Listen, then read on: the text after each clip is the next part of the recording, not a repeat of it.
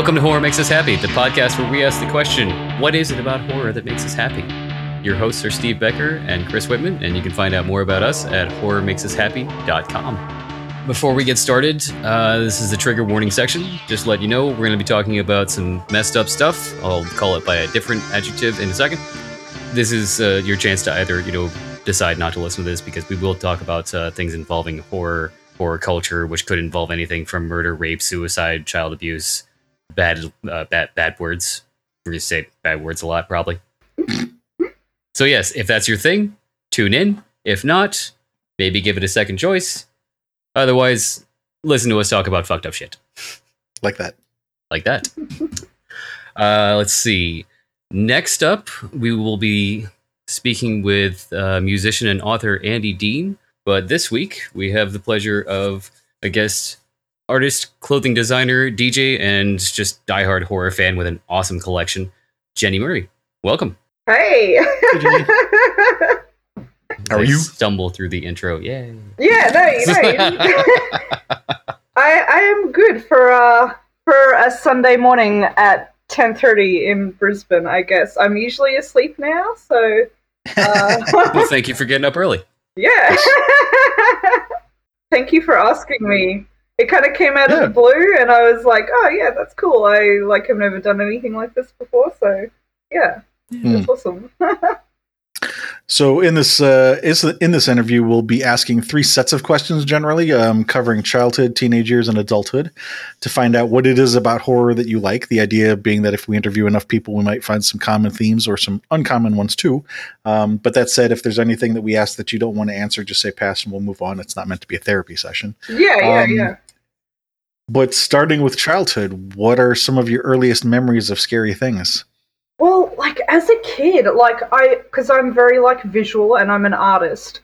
I was always really drawn to like like creepy like cartoons or anything that was like like you know like Scooby Doo and uh, like uh, I don't know if you know like Goober and the Ghost Chasers kind of thing, like creepy kind of car- cartoons that had a creepy side to them, like Addams Family and stuff like that. So Mhm. like I, I think that's like probably like the, the gateway to like just and anything that like you or even like artwork anything that kind of physically looked like like creepy. I just found it really intriguing and i, I wasn't exactly sure why but like i wasn't a, a, a girly girl. Like i was quite a tomboy and i just didn't really know where i was fitting kind of in. Like i wasn't into disney princesses or anything like that. I yeah, like fucking Scooby Doo, man. I'd still watch that shit very happily. Like, I love damn Scooby Doo. Hey, like, and Goober and the Ghost Chasers. I don't know if you remember that one, but he was like this super, like, he was seedier than Scooby. Like, Goober, he's like this blue fucking dog with a beanie on. He's mm-hmm. like kind of Scooby Doo's like, you know, the weed smoking kind of type of dog. Fucking Goober is like the smack kind of dog. Like, he. like Okay. he kind of always looked like you're like seconds away from fucking wanting to ring an ambulance for him kind of thing but um yeah no i i love those like yeah like really old school kind of cartoons that yeah like people chasing uh masked people and ghosts and and yeah people wearing masks and all that i thought i just thought it was really fucking cool eh Uh, favorite episodes? I don't know if it's my fucking memory. I don't actually remember like individual episodes um, anymore. Like I kind of remember like like certain villains and what they kind of looked like, but Okay. like yeah, to, to be honest, like oh geez, you put me under pressure now. No. What villains pop to mind? I don't think like because I know there was there was some like yeah that were really famous where there was like you know guys in cloaks like um what's the the the villain like a bit like Skeletor but not Skeletor like very Skeletorish looking dude. I know there was one that was like that that may have been in several episodes. I don't know if there was reoccurring. I swear there was like one kind of villain that was like in several fucking episodes. Hey, maybe Or I'm just quite- reruns? yeah, yeah, maybe, maybe, maybe, yeah, or yeah, I don't know, but yeah, um, yeah, no, I, I was just, I like, and I think that's like, um, you know, when I started drawing and stuff and doing art, like, I really, uh, looking at those cartoons, it's like kind of, I was very observant, and that's kind of how I learnt to start drawing and taking notice about like how certain things were drawn in cartoons. Yeah, Yeah. yeah. I've done the same. You pause it and just stare at it, and just to get that one image, because because you want to draw it and see if you can draw the style that they did. Yeah, yeah, like especially like little things like oh, what would a what do what do people draw noses like on a certain angle or something like that? You know what I mean? But yeah, and and just Mm. like getting overall inspiration, um, for like yeah things that you want to draw. But yeah, It seems like you were into a lot of like uh, spooky animation as a kid. So I, I gotta ask, did you um did you see any of the uh, like popular creepy animated movies of the time, like Secret of NIMH or uh, Wizards? Yeah, I I remember um seeing like yeah the the Secret of NIMH, but I think that was like at school. Like um Huh? yeah, I think we because we had to read the book. I didn't even know there was a book. Yeah, I think we Yeah. had to read the book and then um yeah, look at the movie. Um Mhm. you know, I, I don't know if I was overly into that. Like that that was quite fucking dark. That one like had fucking rats in it and shit, hey. Mm-hmm. It's like yeah, it's like had the rats, wasn't it? Oh, I do remember Yeah, that the rats, the owl, Nicodemus. Yeah, It was it was some spooky shit. it so spooky, in fact, that it couldn't be uh, a Disney product. So Don Bluth was like, "Well, fuck you. I'm going to do it myself." Oh wow, yeah. Okay, that does make sense. Yeah, it was quite creepy. Like, because all the kind of the animations that were spooky that I liked still had a kind of cute side, and maybe that was like maybe that was a little too dark for me then. You know, maybe that was just a bit Maybe. too down the rabbit hole at that stage. You know. Possible. Yeah, yeah, because I like I like I remember liking spooky things, but then there was like some things that's like animation that scared me as a child that I didn't like. Like I always remember being quite freaked out. Um, like um, you know the bit in the Dumbo animation when he gets like Hmm. high off like Mhm, drinking mhm, alcohol in the mhm, barrel, and the there's fake all the elephants. yeah. That shit freaked me fucking out, man. Like It's I supposed to. yeah, and so Right. like I didn't like like I watched it and I was still I think that's a thing with horror though is when you're young and you kind of you're like I'm not sure if I'm enjoying this but you're still really glued to it, you know. Mm-hmm. You're not sure why you're like I can't look away, but you're still really freaked out, and that's one thing. Those elephants really fucked me up. I reckon. Hey, I would dream about that shit. Yeah, I No, like. which, is, which is kind of funny now when I think about it, because some of the pictures of of your clothing that I've seen posted aren't those kind of like some similar colors? Exactly. Yeah. I, Mhm. Maybe I'm just out there to really terrify young children. I mean, who isn't? You know. But that that's my Well. it's, it's it's actually really funny because when like I've done a few market stalls and that and you'll see like like I'll always put my prints out and um like adults will come and they'll be like oh like some of them are like fucking idiots you know they're like oh cool art but it's a bit like kind of childish and then all the kids will come and they'll be like they'll love it and then but you'll Mm. see the kind of parents faces going it's cute but it's also very terrifying and fucked up and like psychedelic and they're like trying to shelter And you're like, their- you get it exactly. yeah, yeah, they're, like they're trying to ch- shelter their children from my art, but I'm like, go kids. like it's always the kids that end up like asking their parents if they can buy my prints. Hey, so like, yeah, it's, it's pretty cool. Hmm. Uh, so let's see, Dumbo getting high, Secret in him, maybe not in your uh, wheelhouse. What else? Uh, what else didn't you like when you were a kid in horror? I don't know. Um, Was there anything that actually scared you? Oh, yeah, well, uh, my uh, you like fucking unsolved mysteries, man. I think every child was really scared of that. Like, not that it was necessarily horror, but it was like it was that dude's voice. Like that haunted me for a very Yeah. fucking long time. They would tell stories about people, like people, and they're like, oh, these children, and they're like lying in their bed, and it just burst into flames, and it was definitely the devil. You know, and That's a real thing. like, yeah, and because I lived in Ireland, and like Ireland is like super fucking Catholic, and like I'd go to like when I went to school, um, my my school in Ireland was like uh, run by nuns, and they'd be like every fucking Monday, they'd be like, if you didn't go to church on Sunday, you're going to fucking hell, and they'd tell me all horrible Mm. things because I was like left-handed and shit. There, there, I heard your accent. Uh, yeah, Yeah. yeah. Fucking hell. Wouldn't it be fucking hell? Because uh, cause I was left-handed, they'd tell me I was like going to go to hell. go. they would try to make me write with my right hand and shit. So like I was very terrified by yeah, like things like anything kind of like unsolved mysteries related.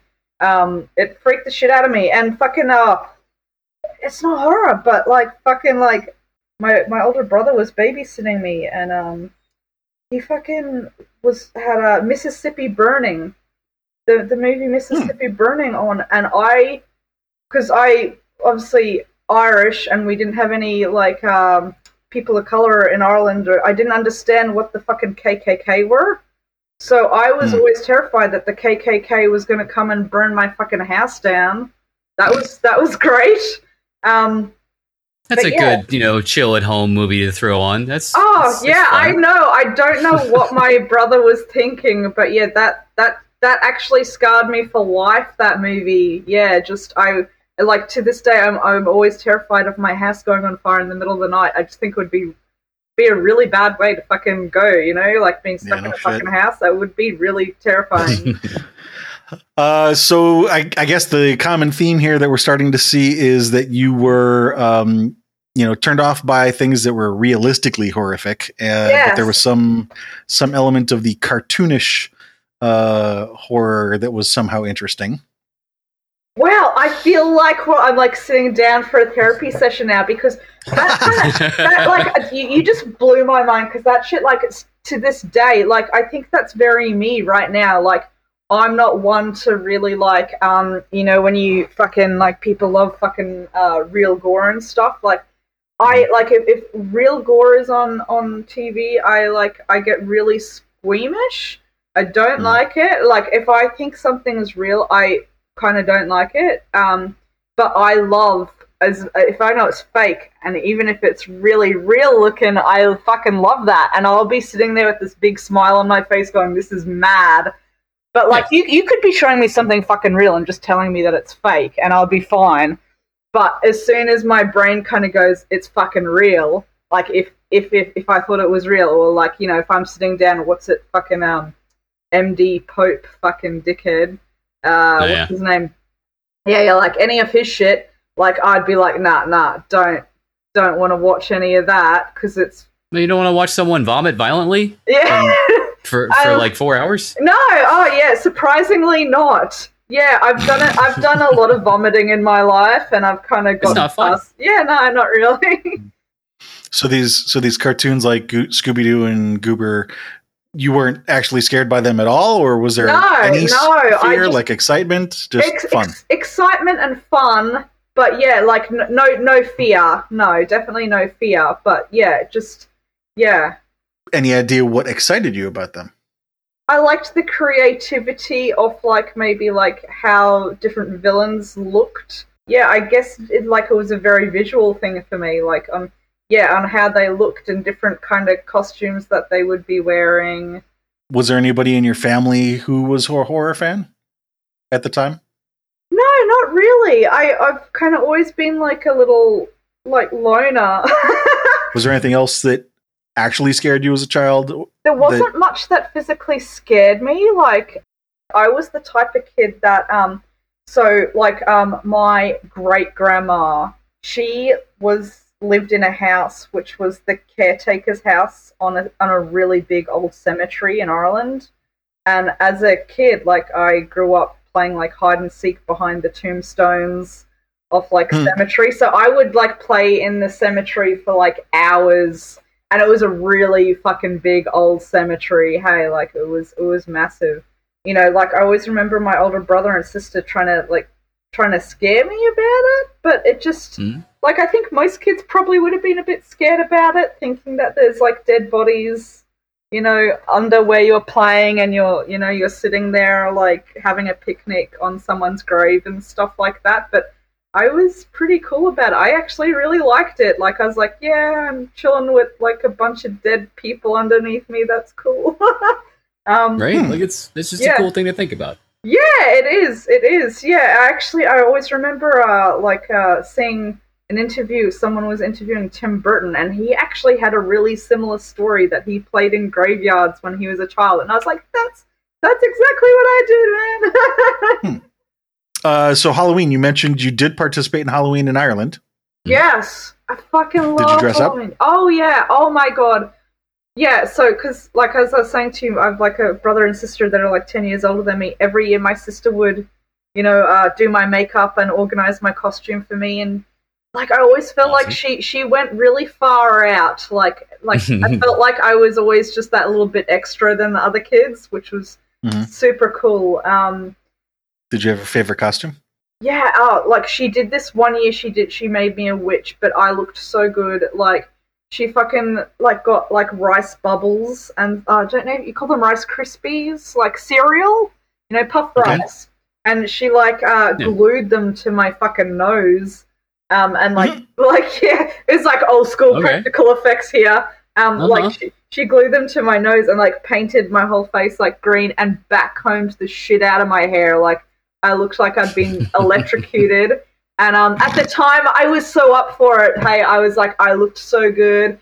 Like I was like, I'm some scary motherfucking witch. And then like, and Best then- looking witch in the neighborhood. Ah. what? I totally was, man. I was like queen. I was queen witch, and I was so stoked with myself. And all my friends were like, "Oh my god, I thought you were like a real witch." And like I was, I was like loving it. And then like later on that night when we got home, like after all the trick or treating and the bonfire and the eating of the candy, um, mum was like, "Oh, we need to try to brush your hair out." And oh my god it was like the most painful process like i had like i feel like i've ever gone through in my whole life i just remember screaming so much and being in so much tears and it felt like just my whole head it felt like i had like one giant dreadlock or something in my like attached to my head and it was just it wasn't wanting to come out hey it was it was terrible i was really pissed Don't they make conditioner like specifically for getting dreads out? I mean, now. well, they do now. then. Actually, they do because I did have dreads for like, uh, like oh, fucking like oh, like ten years or something. Hey, I had like dreads. Didn't that Yeah. teach you a lesson? Oh, mate, I know. And I actually like when I got rid of my dreads, I decided not to fully shave my head, but I cut kind of like shoulder length, and I spent three weeks combing those fuckers out with the special conditioner. And it did remind me of that. It remi- I'm like, this is Halloween all over again. like just reliving past trauma. But um, yeah, like why did I do that? Did you have any scary dreams when you were a kid? Fuck yeah, I did, but it doesn't make sense why they were scary. You know those type of dreams, Yeah. like Give it to me. ah, okay, it kind of like two dreams that are kind of next to each other, and it's like me starting, and I'm like, I go and hide in a closet, and then it all goes black, and it's like space, like fucking space. And there's all Mm. these like different balls, like different marbles, like different size marbles, and it's like uh, there's a finish line, and all these marbles are rolling towards this finish line. I don't know if they actually end up getting to the finish line. I wake up shaking, fucking feverish, and I've had this dream so many damn times and feeling extremely scared. Like, extremely scared. There's nothing fucking physically scary about these balls of marbles rolling. I have no idea. I would love to know if there's like an inner meaning for this dream or something, but um, Well, the closet going into darkness and then exploding or like expanding into space, that I'll understand. That's all spooky and scary. And I'm sure there's some kind of psychological connection to some Freudian thing there. But but the marble races. I don't that- know. Yeah, I don't know. That's was where you lose me. Yeah, Um, I- it's very strange, and yeah, I just I would always wake up like, and I would be just covered in sweat and really shaky and just extremely terrified. So, to sum up childhood, um, if we were to ask if horror in your childhood made you happy, um, it sounds like the answer is already yes.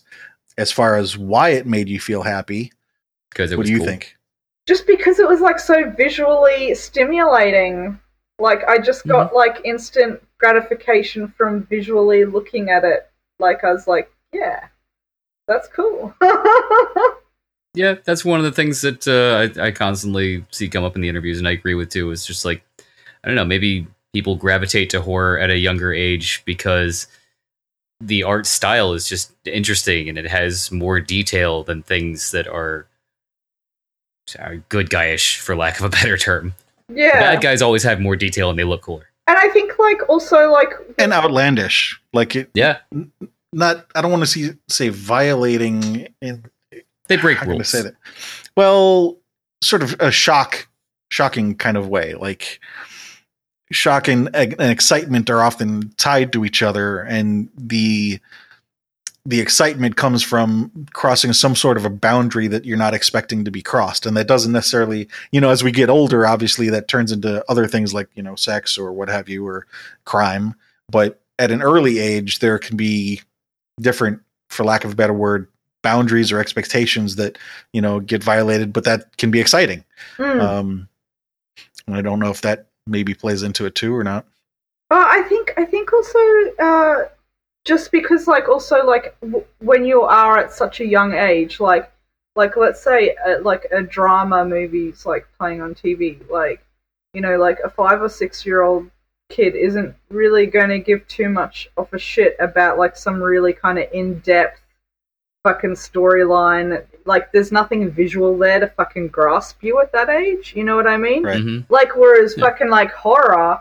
like there, it's just it's so fucking like oh there's really cool visual shit. Like even like with like you know PG kind of horror or M, there's still like lots of real and especially back like you know when I was a kid like you know like in the, in the early '90s and shit like there was so much funny fun quite funny visual effects happening in like movies and things like that so it was always very visual yeah definitely So let's go into teenage years. What were some of your favorite or scariest stories or books or movies that uh, impacted you during your teenage years? Well, like yeah, automatically like when you say teenage years, the, the first thing that really got to me as a teenager was like I remember being twelve and um the Blair Witch Project like was coming out and like Mhm. you know we kind of just I think my family just got the internet and so like all these stories were kind of circulating and I was like, I was so stoked for this movie to come out. I was pumped, you know, and but which was really strange because like it was one of those things, as I said earlier on. Like usually I didn't like something if I thought it was real, but I still kind of would watch it and be scared shitless, but also Mhm. not not a fan of it. So like um yeah, like all you know the Blair Witch promotion, and it was like made to be like you know there's these three kids, and they went into the fucking woods looking to do this documentary on the witch, and blah. and um when you started researching it like on the internet, there was like all like they had gone to the effort of making like all these side stories and like shit that really quite added up into feeding people to believe that what they were going to watch was fucking going to be real. I think they were one of the first crews or products uh, projects to do uh, like viral marketing. Yeah, it was amazing marketing. Like, like I know people now think, "Oh, Blair Witch, really shit film," but I think you kind of had to be like at a certain age at that time to really kind of grasp how brilliant what they fucking did was. Um, Yeah. And yeah, so I, I was I was so pumped for this movie to come out. I was constantly on the internet researching like all the different shit about it, and um, it came out. And the first day it came out in Australia, I was yeah, I was 13 when it came out, and it was it had a MA rating when it the first few. I think it was like the first week that over here, um, it, it was rated MA, and I had to go. I remember going into the cinema, and um, me and my friend were there, and we asked some random dude. I'm like, man, can you get buy us the tickets so we can fucking get in Mm. because we couldn't buy the tickets ourselves because we weren't 15. I was so stoked. He got us the tickets. We went in. Um, we went in and watched the movie. It it it actually terrified me quite a bit. I think it was just um, it kept me awake Yeah. at night a little bit, and I At first, they got you. You know, Yeah. yeah. Looking back on it, you know it's not real, but that, that first watch, they got you. Yeah, yeah, um, yeah, it, it fucking got me, and I, yeah, I really had so much appreciation for someone being able to do that, um, Mhm. because like I had never at that age, like, uh, I had never seen a found footage movie before. Like, I'm like trying to think of found footage movies that predated Blair Witch, and all I can really think about is like Cannibal Holocaust or, um, Yeah. you know, yeah, definitely Blair Witch uh, scared me like um I watched The Exorcist for the first time, I believe, when I was like thirteen. Um, hmm and that that scared me. I think it was it was so much like because I'd been brought up in such a strong Oh Catholic, yeah. Catholic country, and religion played such a strong part of of being an Irish person. Even though, like you know, I never felt like I really believed in anything. Um, But it does that. Like when you're when you're programmed with that at, at an early age, you just you're automatically a little scared of anything. Yeah, you know, yeah. Satanic or, or exactly, you're and gonna it- go to hell. You know. Yeah, exactly. And it did quite remind me of maybe some stories that you would hear on also on the unsolved mysteries as well. So yeah, that that really did scare me. Um I, I like I was very aware that some of the effects were like a bit like cheesy looking to visually look at. Like even though they're so fucking amazing, like you kind of look at her head spinning and you're like, that's a little bit hilarious. You know? Yeah. um I It's think a- what- it's a little Chuck E. Cheese animatronic-ish. yeah, yeah, yeah. I think, but what really scared me about The Exorcist was uh, like her the bed moving and like her Mhm. kind of flying up and down on the bed. That's what stained my brain because I would then go to bed and I was like, oh, the bed's gonna start moving. Like, you know, like what if the, what if my bed just started like doing that shit? You know, like that's what really kind of I think got to me. But um, but um, yeah, I do think like kids these days if they watch like The Exorcist, um, if they're not from like a religious background, they might not find it as scary as what I found it um, at that age. But Yeah. Yeah. I mean, especially because like the the whole uh, crawling down the stairs backwards and upside down thing, yeah, it's been used in a lot of other movies now. So yeah, if a kid saw The Exorcist and they had already seen things like The Conjuring or uh, what was that one with this the, the skinny man? I don't know. It's been used in a lot of modern horror, and they would Yeah. probably see that and be like, "Oh, this movie's copying that other movie," even though it was made forty or fifty years ago. yeah, yeah, yeah, yeah. No, definitely. And I, I, I love that scene like so, so much. And I'm actually, Oh, I'm, Let's go back to Blair Witch for a minute. I, you didn't really specify what about it scared you. I feel like because he was like in the corner and he, it wasn't his choice to be in the corner.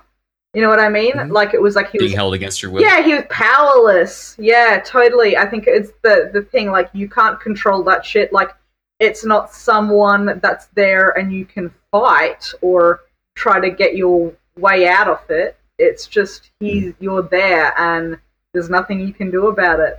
You know what I mean? And and he's waiting because it's the thing, isn't it? It's like, oh, how was it? Like that that the Blair Witch, that that the the dude was it some they put the person in the corner while they killed the other person.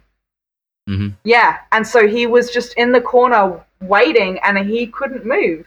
You know what I mean? So that it's just yeah, being powerless and and and some like invisible entity or something that's making you stay there and be there that you can you can't you can't do anything about that shit. You know, you can't just Hmm. walk out if you want to walk out. Like he, yeah, I think that's what it is. Definitely. Kind of on par with uh, sleep paralysis. Yes. Yeah. Yeah. Yeah. That shit would be fucking terrifying.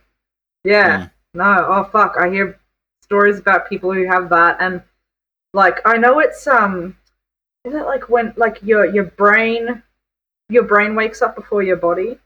So your body, like that, yeah. yeah, your Basically. body's still just like yes, and that's like even like in you know when you wake up and it's it's not for as long, but it's the really quick, and your body kind of just jolts awake sometimes, and and then that's that happening as well. But yeah, no, oh, I think that would be one of the scariest things to to have as a problem is, is sleep paralysis. That would be fucked. It it can be. I've Yeah. Chris and I have both dealt with it uh, at different points in our life. Oh, not fun, not- man, not fun. No, No. not fun. Can you take anything All right. for it medically, or is it just you got to just fucking deal with it? By the time I knew what it was, uh, it had already passed. But there was it was a period in my twenties where I had it happen fairly regularly, uh, like maybe once or twice a month for maybe about a year. Yeah, Um, and but I didn't know what it was, and then it stopped happening, and it was years later that I read about sleep paralysis. I was like, "Oh shit, that's what that was." yeah. Mhm. Now, now I feel better that you know it wasn't just me. You know, I thought something weird was going on, but Yeah. um, yeah. So I don't know about Chris, but yeah, like I said, for me, it was it was already gone by the time I understood what it was. Mm, I mm. don't, I don't think I ever had sleep paralysis. No, I thought. Oh, that's right. You've said that you kind of wished that you had had it. Oh Yeah. fuck, man! What planet are you on? You're like twisted and shit. No, Fuck No, I, just, I felt like I was. That's know, why he was. missing That's why he's my co-host. You just you just want to experience a little bit of everything in life. Yeah, yeah. I, I have FOMO of sleep paralysis. How about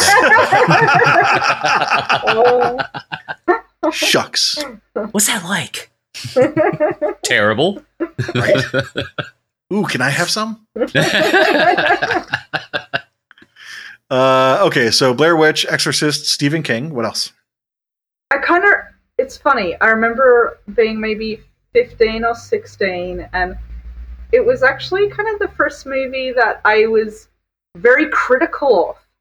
But um, I went to see Cabin Fever um, by Eli Roth, and okay. looking back on it, the movie's actually not bad, right? But when I Yeah. saw it originally in the cinema, it was like actually the first movie that I kind of came out, and I was like, oh, I was really critical of it. Like I was such a fucking asshole. Like I was like being one of those dickheads that just kind of whinge about horror. But it's it's really strange because uh, everyone really, I feel like everyone really likes that movie. I don't know if that's just me thinking that, but What didn't you like about it?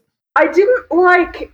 Uh, it kind of felt like it was like had some weird kind of weird comedy elements, like with the the Yeah. police. The police. Yeah. I didn't like the fucking police, man. I The just police were kind of uh, Annoying. inept, and stupid, and yeah, yeah, yeah. I mean, Cabin Fever. I I think it.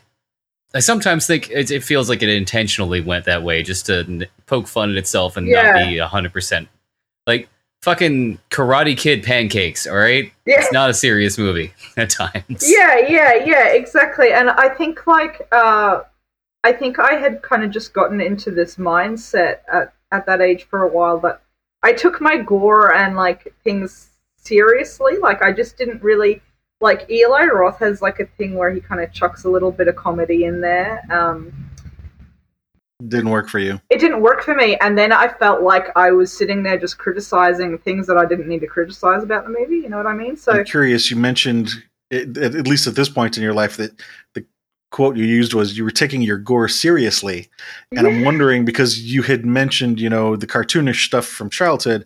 Do you remember when there was sort of like a, you know, was there a cutover to where, okay, now you were interested into the gore stuff? the movie i think that kind of clicked me over into also taking horror like on a more serious level like i was like i don't know like maybe 12 or maybe 11 but i was like i'm so like old and sophisticated now that i find I find I find a psycho, you know, uh, like like cool. You know, I thought Mhm. like yeah, I was such like a little fucking hipster or whatever. but like yeah, I, I I remember just really loving the shower scene and like just how that looking at it and all the shots so quickly and then the blood and I I found it extremely fascinating and um I think uh, like That was chocolate syrup, you know. Yes, yeah, yeah. I like I have so much appreciation for that movie. Um yeah, I and I think that's where maybe I kind of clicked over and be like, no, I've got to be serious now and horror is an art form and it's not just enjoyment, you know what I mean? so maybe it kind of made me become a bit of an asshole. But um But yeah. Potentially, I mean, it sounded it sounded like eleven or twelve was also around the same time that you saw Blair Witch, and you guys got the internet, and so it, it wouldn't surprise me at all if you read some article somewhere about horror and you know Psycho being like the best horror movie ever type of thing. Yeah. because it was it is number one on a lot of people's lists and have been for a long Yeah. time. That's it, it is funny because I like you know when people say, "Oh, what's your top ten list?" Like I do have a top ten list, and Psycho is kind of like always like up there, but at the same time, I actually usually leave it off my top ten list because I'm like, that's isn't that just a movie that goes without saying that it's like one of the the best movies? So I just I don't know. Yeah. I, d- I never actually put it on my top ten list, even though it is like definitely probably number one. Um, Um, so without going through the list uh, and discussing them, give me the. You mentioned you have a top ten list. Do you know them offhand? like I always put Reanimator as my number one. Mhm. Like Reanimator is my everything. It's perfection. It's It is. It's just so. it has everything. Yeah, it's it's got We'll- romance. it's got hang, comedy. hang on, hang on, hang on, hang on, hang on, hang on, hang on. We'll, we'll Yeah. talk about them in a minute. Just give me the list. okay, okay, okay, okay. Uh, so definitely uh, Reanimator, and then um, like Psycho is not on the list, but it's on the list. You know what I mean? So that's Yes. not in my top ten, like as I said before. Okay, and then I've got to go um, Human Centipede two. I know Okay. so many people are like, oh fuck off, you're not even like a real like you know. No, I agree Uh, with you on that one. I- That was the best one. Yeah, loved it. Um, okay, uh, you know, I think uh, Maniac, the original Maniac, um, The Thing, um, Martyrs, the original Martyrs, obviously. I'm like, Not the remake. Oh, oh, I mean, the remake was fabulous. right? Uh, they totally needed to remake it too because you know, just uh, yeah, yeah. yeah. It had Um, only been made like five years ago. You know, I know. I always say I feel like you know I don't mind remakes, but I feel like there needs to be like a twenty year gap between the original and a remake. there does. Yeah, yeah. Anyway, I'm sorry. We're getting Uh, on sorry, tangents yeah, again. I think we're at five. So okay, five. Tokyo Gore Police, love it. Nice. Um, massive fan. Um, trying to think. Oh god, like I'm under pressure now. Um, you don't have to make it ten. I mean, it, yeah. that, that's a good list. Yeah, uh, like I, I, I'm under pressure. I'm like, li- I'm like kind of turned around. I'm looking at all my DVDs No, now, going, "What is that- my favorite?"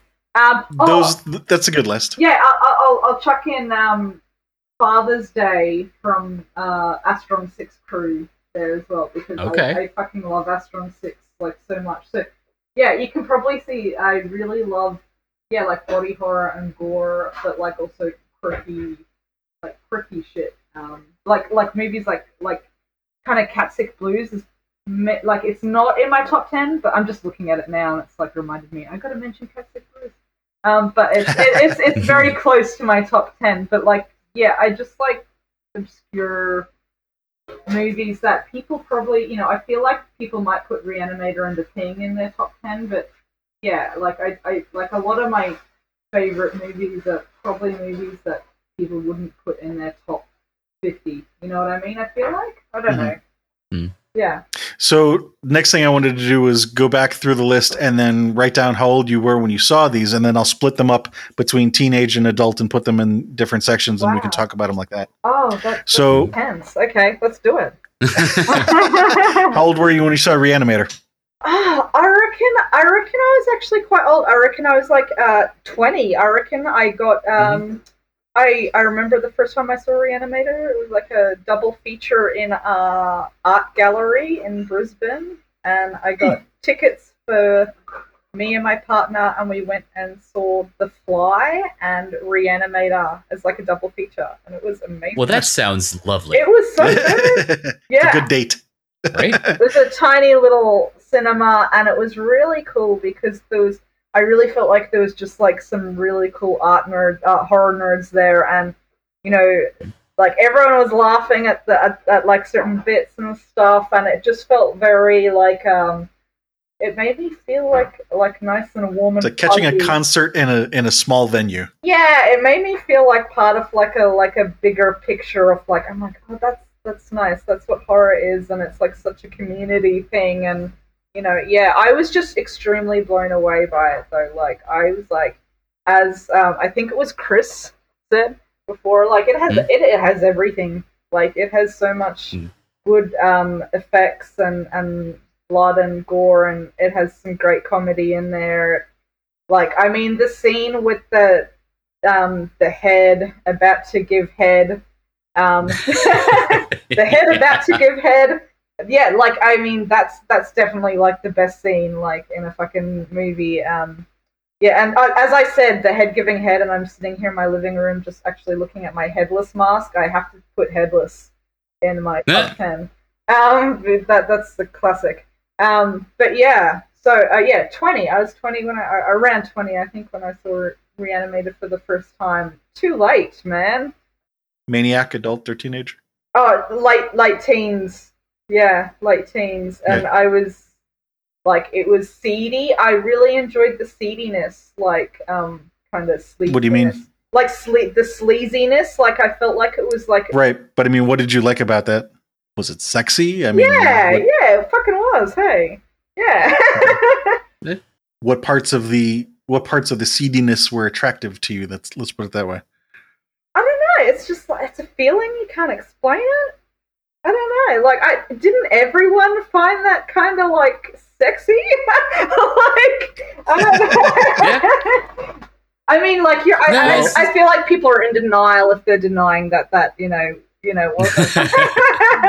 To to explain a little bit, Chris is the horror fan, but I I'm not really a big horror fan. So most of the stuff you guys are talking about, I have not seen. So oh, I don't know. really? Oh, okay. Well, I think he, I you you need to. Oh man, like you know, I do you know well, it's kind of an it's kind of an intentional th- choice because the important thing is for me to understand to try to dig at what it is that you liked about it. yeah. And if I were to go watch these movies, then I'd have my own interpretations of them, which doesn't necessarily help me understand what you liked about them. Yeah, yeah, true, true. Well, I really feel like you know now I'm gonna be bugging you to like watch all these movies. You're like, I have try. you- yeah, I'll, I'll be like, Steve, have you fucking seen this? Get the fuck onto it, man. Like, okay, so like, I feel like so like uh, it was kind of like so Maniac, um, and then in relation to like movies like Headless, which um, you probably haven't seen, Steve. I don't know if you've seen No. Headless, Chris. Have you seen Headless? I have seen and uh, dressed up as headless at a couple of conventions now. Oh, okay, yeah, yeah, because you because I have the headless. I even had my own well. severed head prop that I went around fucking. It was, it was Oh. great. Yeah, so like in in that extent, like headless is for me kind of a little bit connected to Maniac, like in that kind of like it's it's sexualized gore kind of thing, and um, yeah, like Also, they both kind of have that personality of like Leatherface, like, like they try to fit in, but it doesn't work. So Yeah. they get upset and throw a tantrum. Like I see that a lot in in horror movie like villains. yeah, slightly autistic or something like that, maybe. Like uh, Kinda, yeah. yeah, I, I I get the aut- autism vibes from them a bit. Hey, on the spectrum somewhere, probably. Yeah. or at least that was the explanation they were giving. yeah, yeah. Yeah. So, what did you like about the thing? Oh well, I mean, like, I think that's pretty obvious. Like, uh, the special effects, Body like horror. that, that, that whole, yeah, body horror. That, well, just the whole scene, you know, with the, uh, you, I'm assuming, Steve, you have, you've seen the thing. I think a long time ago, long enough that I don't Oh, remember. Jesus. I mean, this is this is John Carpenter we're talking Ah, about here. what you know, is wrong like with you, Steve? it doesn't have to be a horror movie, Yeah. or you don't have to be a horror I- fan to watch the thing because it's the It's, same guy who it's not a horror movie thing. It's I I don't really like movies. Period. It's not a horror Ah. thing. It's You're I just- crazy. That's so weird. I I really was raised with um my my grandmother was very uh like a, very efficient and always doing something and I don't know I just I, I and the other part of it too is I'm also I have a very high bar for art Mm. um, and writing and stuff like that. And I, I just, I hate feeling like I got up and wasted two hours of my life watching something that I didn't like. And the problem is that even if there are movies out there that I would like, if I don't know that I'm going to like them, then I go into it with that fear of I'm not going to like this. yeah. So it, it sometimes it ends up ruining the experience for me. So I, I just avoid the whole thing to get altogether. But See, I, it's not a horror thing. It's yeah. just I, that's I, me. I like I Okay. I get that with like other genres, but like actually with horror, like I, I have a, a thing that like you know when people like on Facebook are like, ah, has anyone seen like the new fucking I'm just gonna pick a fucking name of a movie. The new Conjuring, is it worth watching? I'm like, fuck man. Like half the people are gonna say yes, half the people are gonna say no. Just fucking watch it.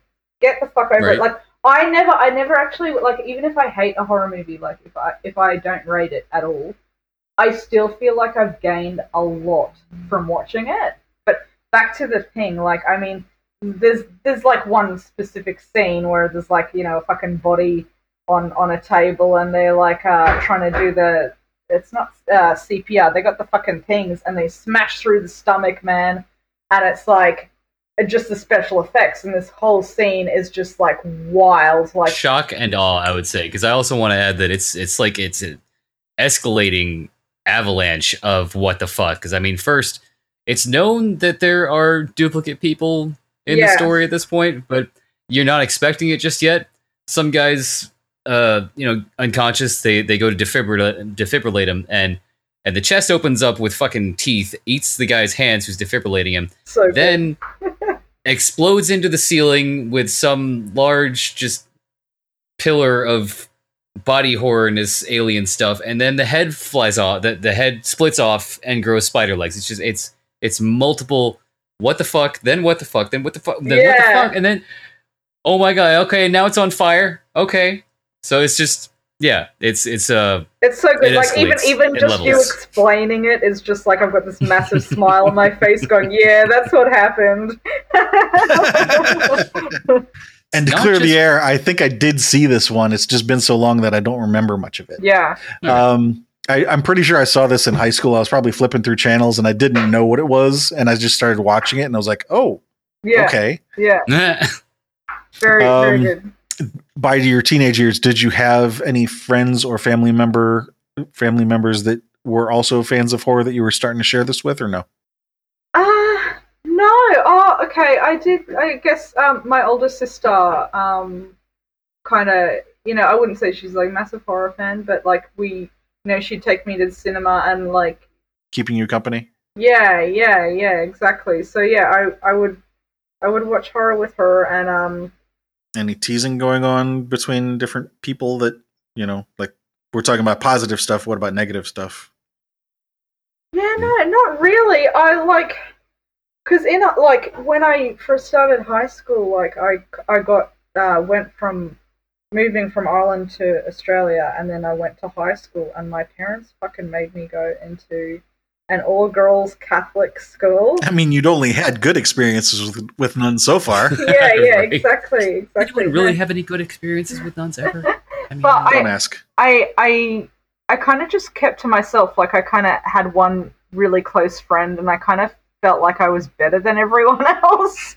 like I don't know if that was like uh like I just because I was such like my own person. I kind of looked at everyone as like they're all fucking dumbass teeny boppers who are like just really mainstream type of people. You know what I mean? And I just Mhm. felt like normies yeah, so I like I kind of felt like I didn't really care if, like what other people thought.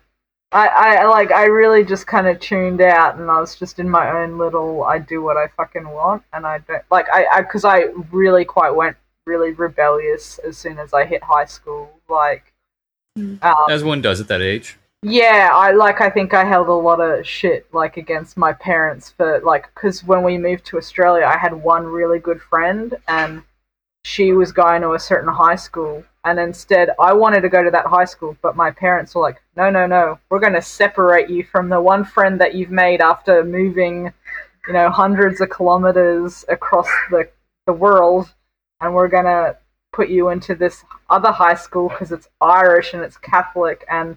so like I lost friendship with her, and I think I just really resented that. I held it back, and I instantly was like, you know, got really quite rebellious, and um, I just didn't give a shit about anyone.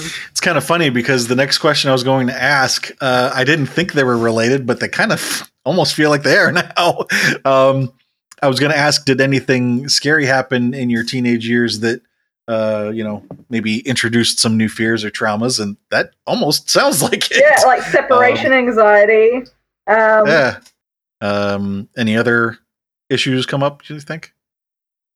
Oh, yeah. Well, probably. A lot of the questions that we ask, they're not necessarily going to have an answer for you. It's just we have a bunch of questions to ask because you never know when when something's going to hit or when it's not. yeah, yeah. So, so if I ask a question and the answer is no, just say no. I mean, don't worry yeah, about it. yeah, yeah. No, like I don't like. The, there is something that I probably like not discuss. Um, Well, yeah. there's one thing I, I was thinking about, uh, and may not really come up until adult years. And I normally probably wouldn't have asked this, except for the fact that I have seen your pictures. But I'm curious. I'm wondering if this then somehow ties into the body modification. Yeah, um, I don't, I don't. Did that not come I- until later? No, no. See, when I was really little and I was in my Scooby Doo Goober and the Ghost Chasers phase, um, Mhm. I loved like because I I really looked up to my brother and sister, which I've mentioned a few times um, in this Mhm. show, and they were like ten years older than me. I loved uh, watching M- like MTV and watching like uh, bands, and I loved anyone that looked alternative, and anyone with Mhm. piercings. I loved. Um, what's his name? Is it Keith Flint from the Prodigy? Yes, that's Um, kind of what I thought you were going to say. Yeah. So he. Especially as soon as you brought up MTV, I'm like, oh, I know where that's going. yeah, yeah. So I I really love people with mohawks. I loved the septum piercing, especially back then. Like now, it's quite a, a very very fucking common piercing, but back then that was like you know people be like you look like a bull or you know like they would say things but i was just i would look at these people and i always knew from when i was like five i'm like when i grow up i want like a fucking colorful mohawk. I want lots of piercings and i want tattoos. Like i i just knew that's what i wanted and it was like in my teens my parents were like you know my dad was very anti piercing and anti tattoo um like they were like put up with me dressing like a fucking clown. um, yeah, they're like, oh, she's just like like alternative or whatever. But um, like yeah, as as long as you haven't permanently changed your body at all, you know, thy body is a temple and all. yeah, exactly, exactly. But like uh, once I turned Until yeah, once, once once I turned eighteen and I could legally do what the fuck I wanted, um, you know, if you, if you talk about or do any reading about um, early childhood development, there are phases that kids go through, and there's typically one one phase where they want to identify with their parents, and they like the same thing as their parents, and you know, there's there's a, community and and, and their Mhm. their identity is wrapped up with the same things as their parents, and then at a certain point, usually in the teenage years, there comes a secondary phase where they now kids now want to identify themselves as different in such a way that and, and then, then the challenge becomes okay how do i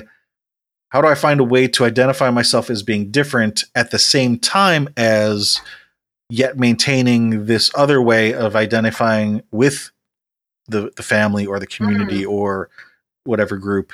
And so it sounds like and you, you wouldn't be the first person but it sounds like you maybe started keying into that other desire much younger uh, because it sounded like you said like five Yeah, like really young, like even three. I have like, I, I, I would have it somewhere. Like I have fucking like VHS like home recording of like, like my my sister like teaching me to like headbang like full like metal like he- and I like I used to have like Guns N' Roses leather jacket that my brother bought me and like Guns N' Roses t-shirts.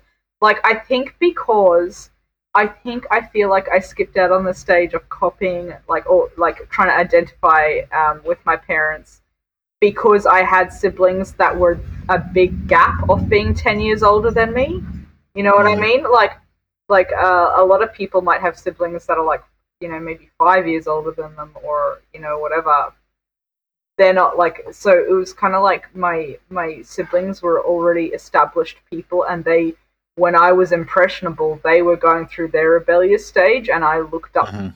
no Like, i, I mean that up- makes sense because typically you know any fear or desire really kind of boils down to those two things is it is it something that's pushing you away from something or is it something that's pulling you towards something and in this case it sounds less like although it might be a mixture of both you can tell me if i'm wrong but it sounds like it's less less that you were trying to differentiate yourselves from or yourself from your parents more and and more that you were attracted to identifying with what your siblings were doing. Yeah, definitely. A hundred percent. Like I thought they were Okay. really cool. I'm wondering because you mentioned that that was maybe around five years old, and Scooby Doo and you drawing. I'm wondering which one came first.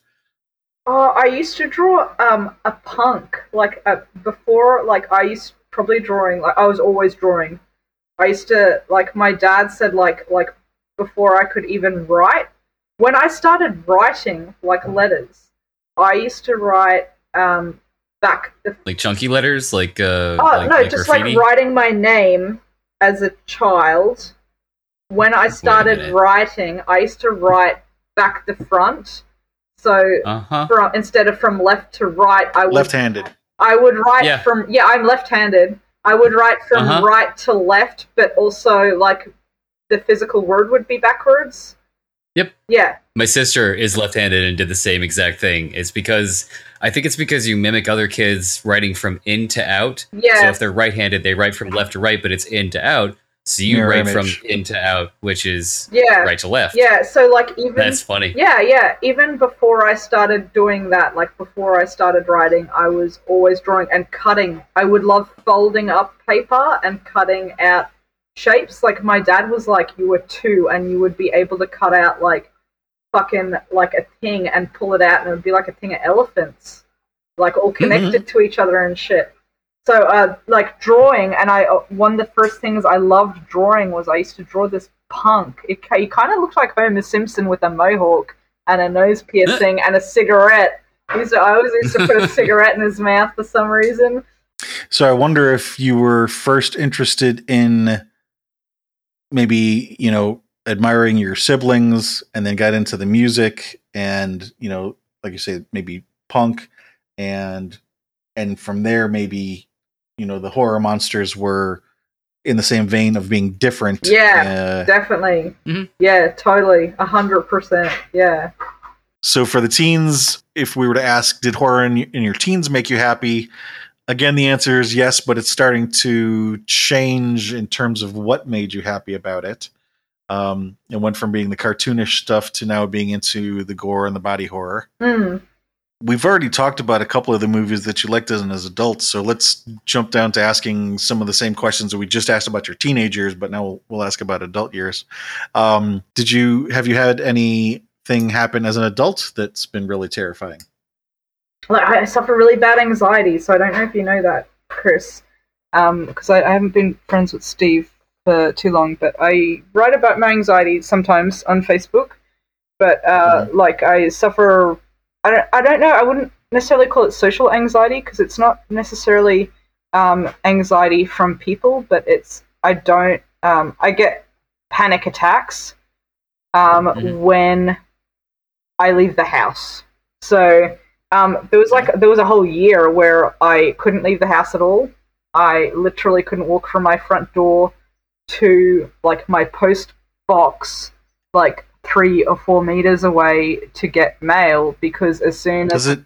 Re- sorry, remind me. Is it agoraphobia? yeah Yeah, it sounds. yeah, yeah, yeah. So, um, like I suffered that really bad for like a whole year, and uh, I I had a kid at that stage as well, and I was with uh, Troy, my partner, who's with me, still with me now. We've been together nearly seventeen years, but he stood by me, and like I was like, I don't know how to deal with this because I couldn't go out to a restaurant, I couldn't go grocery shopping, I couldn't I couldn't go into any shopping center. Like I would freak out. Like if I tr- I tried, and I'd get in the car and I'd be very anxious in the car. But then if we were, went into a big like a shopping mall, what you call them in in America, probably instead of shopping center, but uh, like I'd be like, if I didn't get if if he didn't get a car park, if he didn't park the car like within like ten meters off the entry to the shopping mall, I would freak out, and I was like, can't do it, can't do it. Were you okay in the shopping mall? No. Like, was it just the outdoors? No, no, I couldn't. In the shopping mall, it's like if the floor is shiny in the shopping Mhm. center and the LED lights reflect that, and then I'm walking and it's rows of the lights and it's like boom, boom, boom, boom, boom.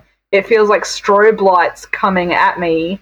There's like all the noise swirling around me, and there's kids throwing fucking tantrums.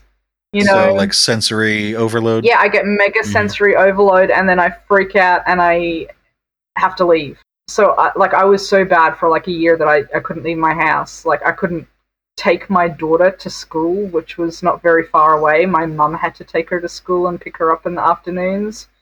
Um, like so much like that. But I ended up getting help and getting um getting some medication and like yeah, it changed my life. Like uh, just Good. before kind of COVID hit, like in 2019. and now you're stuck inside anyway.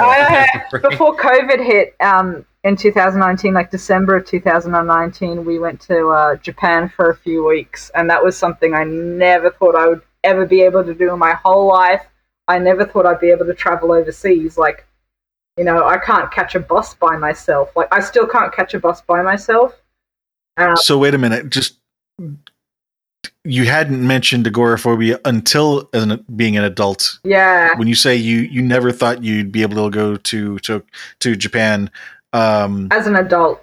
Yeah. okay, so sin, from the time that agor, I just wanted to clarify that it had not yeah, started yeah, no, no, earlier. no. Yeah, because it started probably around um when I when I stopped smoking weed. Actually, yeah, Hmm. I started getting. I went from being really depressed to being really anxious. Um, so like, Okay. and I was like that makes sense. trading one, yeah, like literally trading one chemical imbalance for another or whatever, or like trading one Mm. um, mental health issue for another. And at the time, I was like, well, you know, uh, being anxious was better than being depressed, but then being anxious took over like so bad. Um, Mhm. But once my anxiety hit and I couldn't leave the house, I literally went from being really underweight. I was like 45 kilos. I don't know what that is in pounds. Fucking like 80 kilos in a year. Just boom. Because I wasn't doing anything. I couldn't leave the fucking house. I got really fucking sick and started losing a lot of weight really quick. And I thought that was because I had gone to an effort to stop smoking cigarettes and I was exercising and I was like, this is great, I'm losing weight. But it turned out I had um, type 1 diabetes, which isn't the overweight kind of diabetes. It's not because I trash my body, is literally the genetic one that it like had laid dormant in my system from when I was like fucking born. Like I was always gonna get it Mhm. and it just Ew. it just kind of triggered off and i went to the doctors and i was like having stomach pains and i was like you know i want to know i think i might be gluten intolerant. I thought i was gluten intolerant. And then she did blood tests came back and she's like uh you need to go to like the intensive care unit like now. And i was like why? And she's like you've got type 1 diabetes and you're lucky you're not dead right now.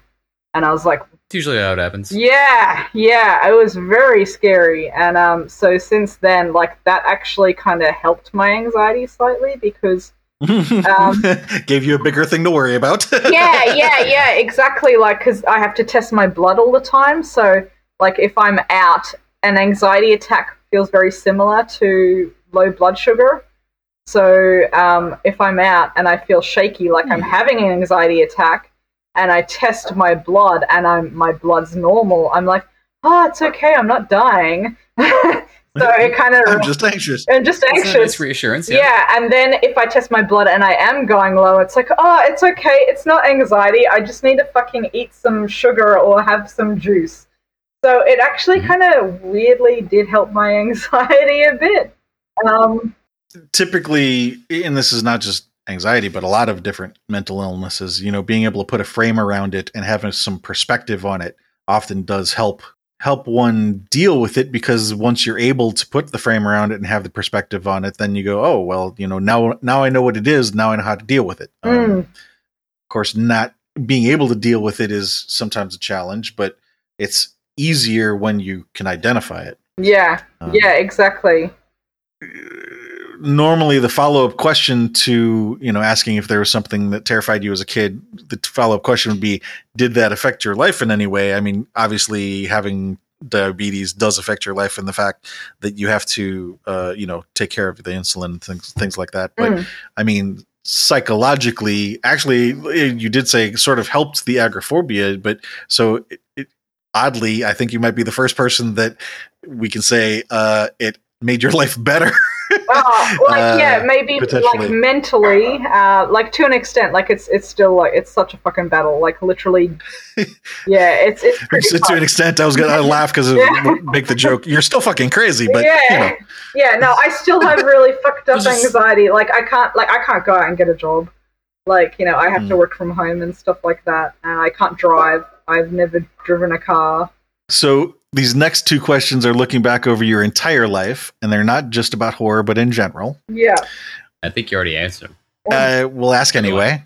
Uh, going to give you both the same, go both of the questions at the same time because the answer could be the same or they could be different. Um, so the first question is, what is your favorite movie? And the second question is, what movie have you watched more times than any other? Okay, well, yeah, I'll answer the second one first. So I definitely have seen Psycho. Like, I think the most times um, than any other movie. I believe that's definitely the one I've seen Mhm. most um, for obvious reasons. Beautiful masterpiece. I love it. Um, uh, favorite movie? Yeah, it's got to be Reanimator, man. It's got to be Reanimator. I will have so much Okay. love for that movie. basically there's like two or three things that are have been popping up uh as you know reoccurring themes um one is power um and empowerment or lack of power Yeah. Is, you know a fear one is um you know the the desire of wanting to be this alternative different um Being different in general. yeah. There's a, a word that I'm is escaping me at the moment though. I'm trying to Unique. Eccentric, Maybe. maybe maybe. um the the desire for I guess what they had kind of thing. mm, mm. And then it kind of taking this turn into what wound up being interest in horror, which may be tied to the the power element as well as other things. I mean it, it does tie into your artistic enjoyment of a number of different things. You know, some of the next questions relate to saying, okay, if those are the things that are important to you, then why horror? Is it not possible to find those kinds of things in other genres? Uh, you know, I don't think so. Like, you know, I fucking look at like if I was to sit down and watch a comedy movie, like I feel like women are always portrayed as like objects, which they are in horror as well, and they can be portrayed as ditzy in horror as well. But uh, like in horror, it's always like they end up having substance. You know what I mean? In the long term, You're like at kind of maybe at the start, like the final girl, like, oh, she's just a dumbass ditzy bitch. But then, oh no, she's not. you know. Whereas I feel like in Now she's a badass bitch with a battle axe. yeah, yeah, yeah. Um, I feel like um, in like probably like okay, I'm not really want to get into fucking Marvel movies or like you know uh, that style of like Marvel DC. There's probably a lot of fucking characters in those movies that I would really like as well, but I just have a thing against. I have a thing against Marvel movies because I believe that they're made for people to like them, and that's why I don't want to watch them because I know I like them and I don't want to like them for They're a little pandering. yeah, you know what I mean. But um, Well, it's kind of funny that you brought that up because that's actually the first thing I thought of Yeah. was comic books. Um, although the difference here is that you're talking about the movies, which yes, are definitely made to cater to the widest audience possible. But when I think about comic books, particularly indie comics, um, you know, there's a huge range of of styles and genres and Mm. things like that. Now, I'm I'm thinking to myself, okay, well, maybe it's just a matter of what she got introduced to first. Um, you know, it, it may have just been okay. You got introduced to horror cartoons instead of uh, comic book. yeah, That yeah, might just be luck of the draw. yeah, yeah. Very true. Oh, yeah. Never, Unless there's some other reason that you think that you're more interested in horror than some other genre. Um.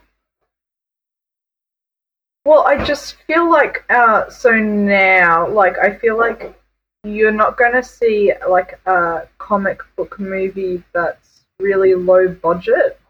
Well, I think that's that might be true in the um, in the migrating it from the comic to a movie because making a movie requires a lot of money, Yeah. and of course, the people who want to put that money in want to get paid. So you know they have their their stipulations, but like just in terms of being, for example, a comic book artist Yeah. and drawing an indie comic. Yeah. Um, like that's that's the first thing that came to mind to me as being an alternative to to exploring the things that you're talking about. Yeah, I, I, Um, I like. I never really got uh, introduced to comics like at, at all growing up. Uh, I, as an adult, i bought um, a very few comics.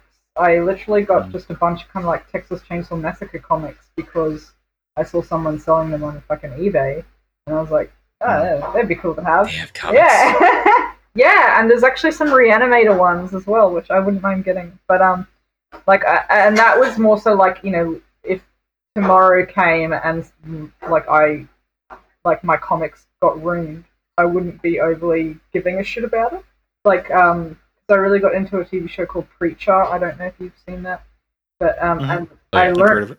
yeah And the comic is awesome. yeah, and I learned that it was a comic. So, like, after watching it, I went and got uh, some of the comics, and I was oh, yeah, that's really cool. And I love watching it and looking at the art.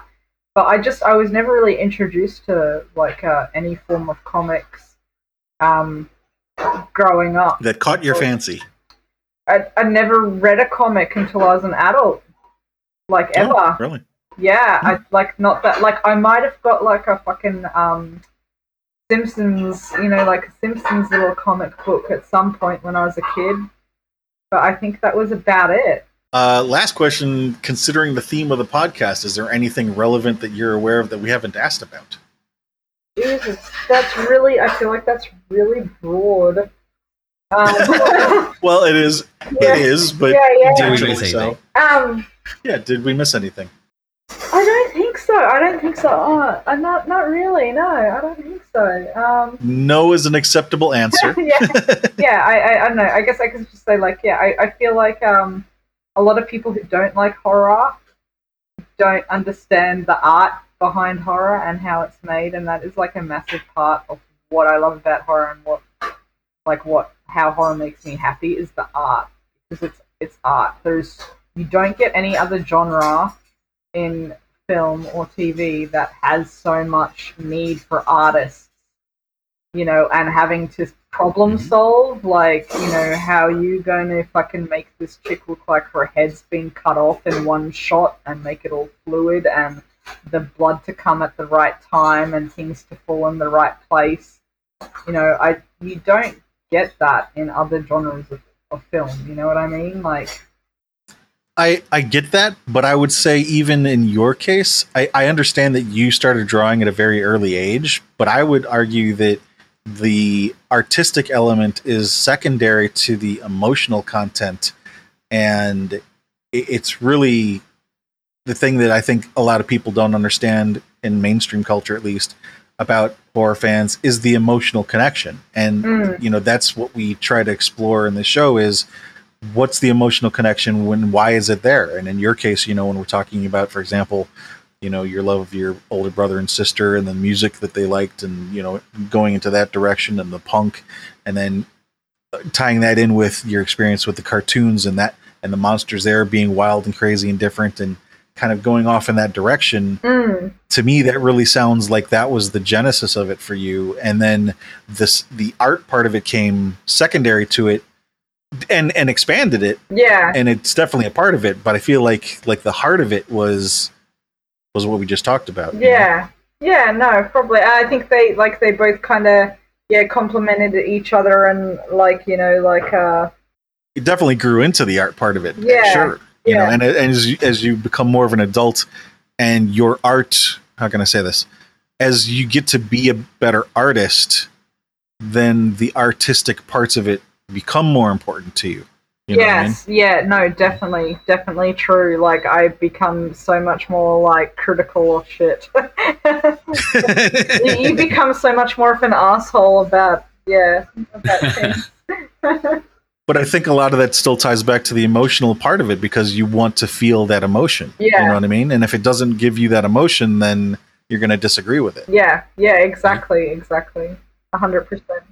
Give a little background. When I was in college, uh, we there was like a I had a two or three hour break in between classes, and so I'd go to the student lounge, and they had two pool tables there, billiard tables that we would play shoot pool on. Mm, And because I had, I think it was like even one or two semesters where I had this two hour break, I got fairly good at it because I was playing it almost every day.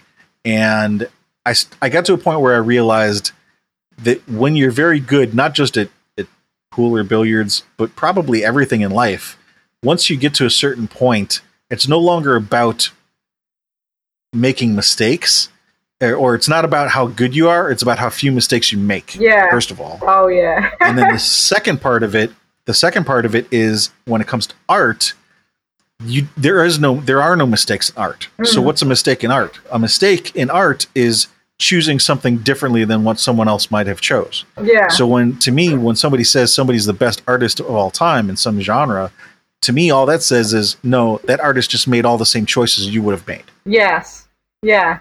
Yeah, no, definitely. I And wh- disagree. Of There are course you would. Well, if like um Yeah. What if you you know you intended to draw a line in a certain direction and you went the wrong direction? You gotta get out your racer, man. It's, But that's a I, I mistake. think that, that Fucked that's like a conflict between the artist and what they are physically doing. Like, because when I draw, I will make mistakes, but to Mhm. other people, they aren't mistakes. I haven't pointed my fucking mistake out. Like, it's not like Right. like I'm like oh like so it might be like oh originally I was gonna draw like um the ma- uh, the eyeball like this, but instead I ended up drawing it like that because I did something and I wasn't happy with it, so I changed it. But right. the And but the point is, you could change it, or you could decide, no, I'm gonna go in this direction, Yeah. and I'm gonna leave it like that. And at that point, it then becomes the choice. And the the thing is, is the person viewing it feeling that you made the right choice, they, or the they- same choice they would have made? They, they, but like, uh, I'd say they don't, they don't know that I made any choices. You know what I mean? Like Well, in that too. relation to that, because I like hide my mistakes. yeah, but like, yeah, what a mis- what is a mistake to someone might not be a mistake to someone else. You know what Yeah. I mean? Um, and, and but the but the point of it goes back to the emotion that it, it evokes and if if a person if an artist makes the right choices or the choices that that you would have made that you know then you get the emotional connection yeah, yeah, hopefully yeah, yeah. No, well, yeah, very true. Well thank you for your time you know what we never we totally skipped the part where we ask if you wanted to pitch anything oh my god! oh god! my god, is Is this like maybe my pitch right now? Okay. Um, it is Yeah, fucking silent goat. And- Sorry, hundred. oh yeah we did talk about that i think But it will, briefly yeah, just check out Silent Goat on Instagram. Um, I think it's silentgoat.art. Um, there is like pictures of my art, and then people wearing my art as clothes because I put my art on clothes, and sometimes I sell prints, and I also take custom art commissions if someone wants me to draw something that's up my alley, and you want like a band cover or just some fucking cool art. I designed some tattoos for some people and stuff, and they pay me, and um, I do that. Um, and yeah, that's what I do. And yeah, and it's all creepy. It is really it's all cool it's shit. all psychedelic and bright and creepy, and um, yeah, weird, strange stuff. Yeah, Yeah, I was gonna say some of the interesting things that I noticed. It was like a mix of, um, I want to say either Cheshire Cat and and or um, Lovecraftian type stuff like Cthulhu, yeah. but in neon colors. Yeah, I, I definitely I love like uh, like tentacles. I love tentacles and and like yeah, melty things and yeah, but also like Which is definitely a different take on it. I I never would have thought of that had I not seen that. yeah, I love it. It's like a triple ring. yeah, yeah, yeah. Actually, Sorry, I do. you know what? I just thought of another way to put this too. It's also like Cthulhu mixed with Candy Kid. Yes, yeah. Mm. It kind of is. Yeah. Yeah. I like Candy that. Kid Raver. Yeah, I like that Mhm. a lot. Oh my god! Now I'm just picturing Cthulhu with fucking wrist to elbow candy. Oh my god, I will totally And Gene- that Gene Ghost. drawing. I will definitely have to draw that, man. Like a little fucking raver. Glow sticks in each tentacle. yes! Oh, but he's still gonna look kind of angry, hey, I think.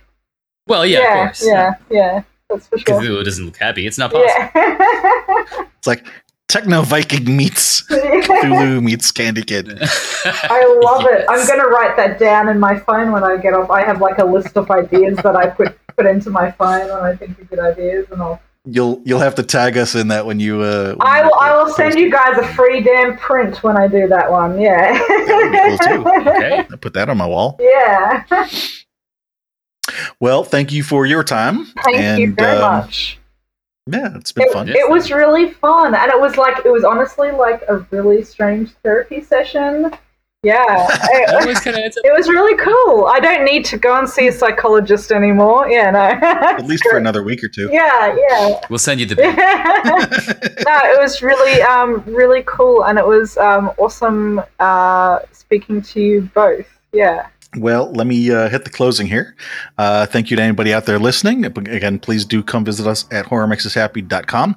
Uh, we got a list of the people there we'd like to interview. If you'd like to uh, have anybody added to the list or can think of uh, somebody you can help us get in touch with, please let us know. Um, you can also hit up us hit us up on social media and let us know how we're doing. Um, there's stuff on the merch page, links to Patreon, all kinds of stuff. So horrormakesushappy.com.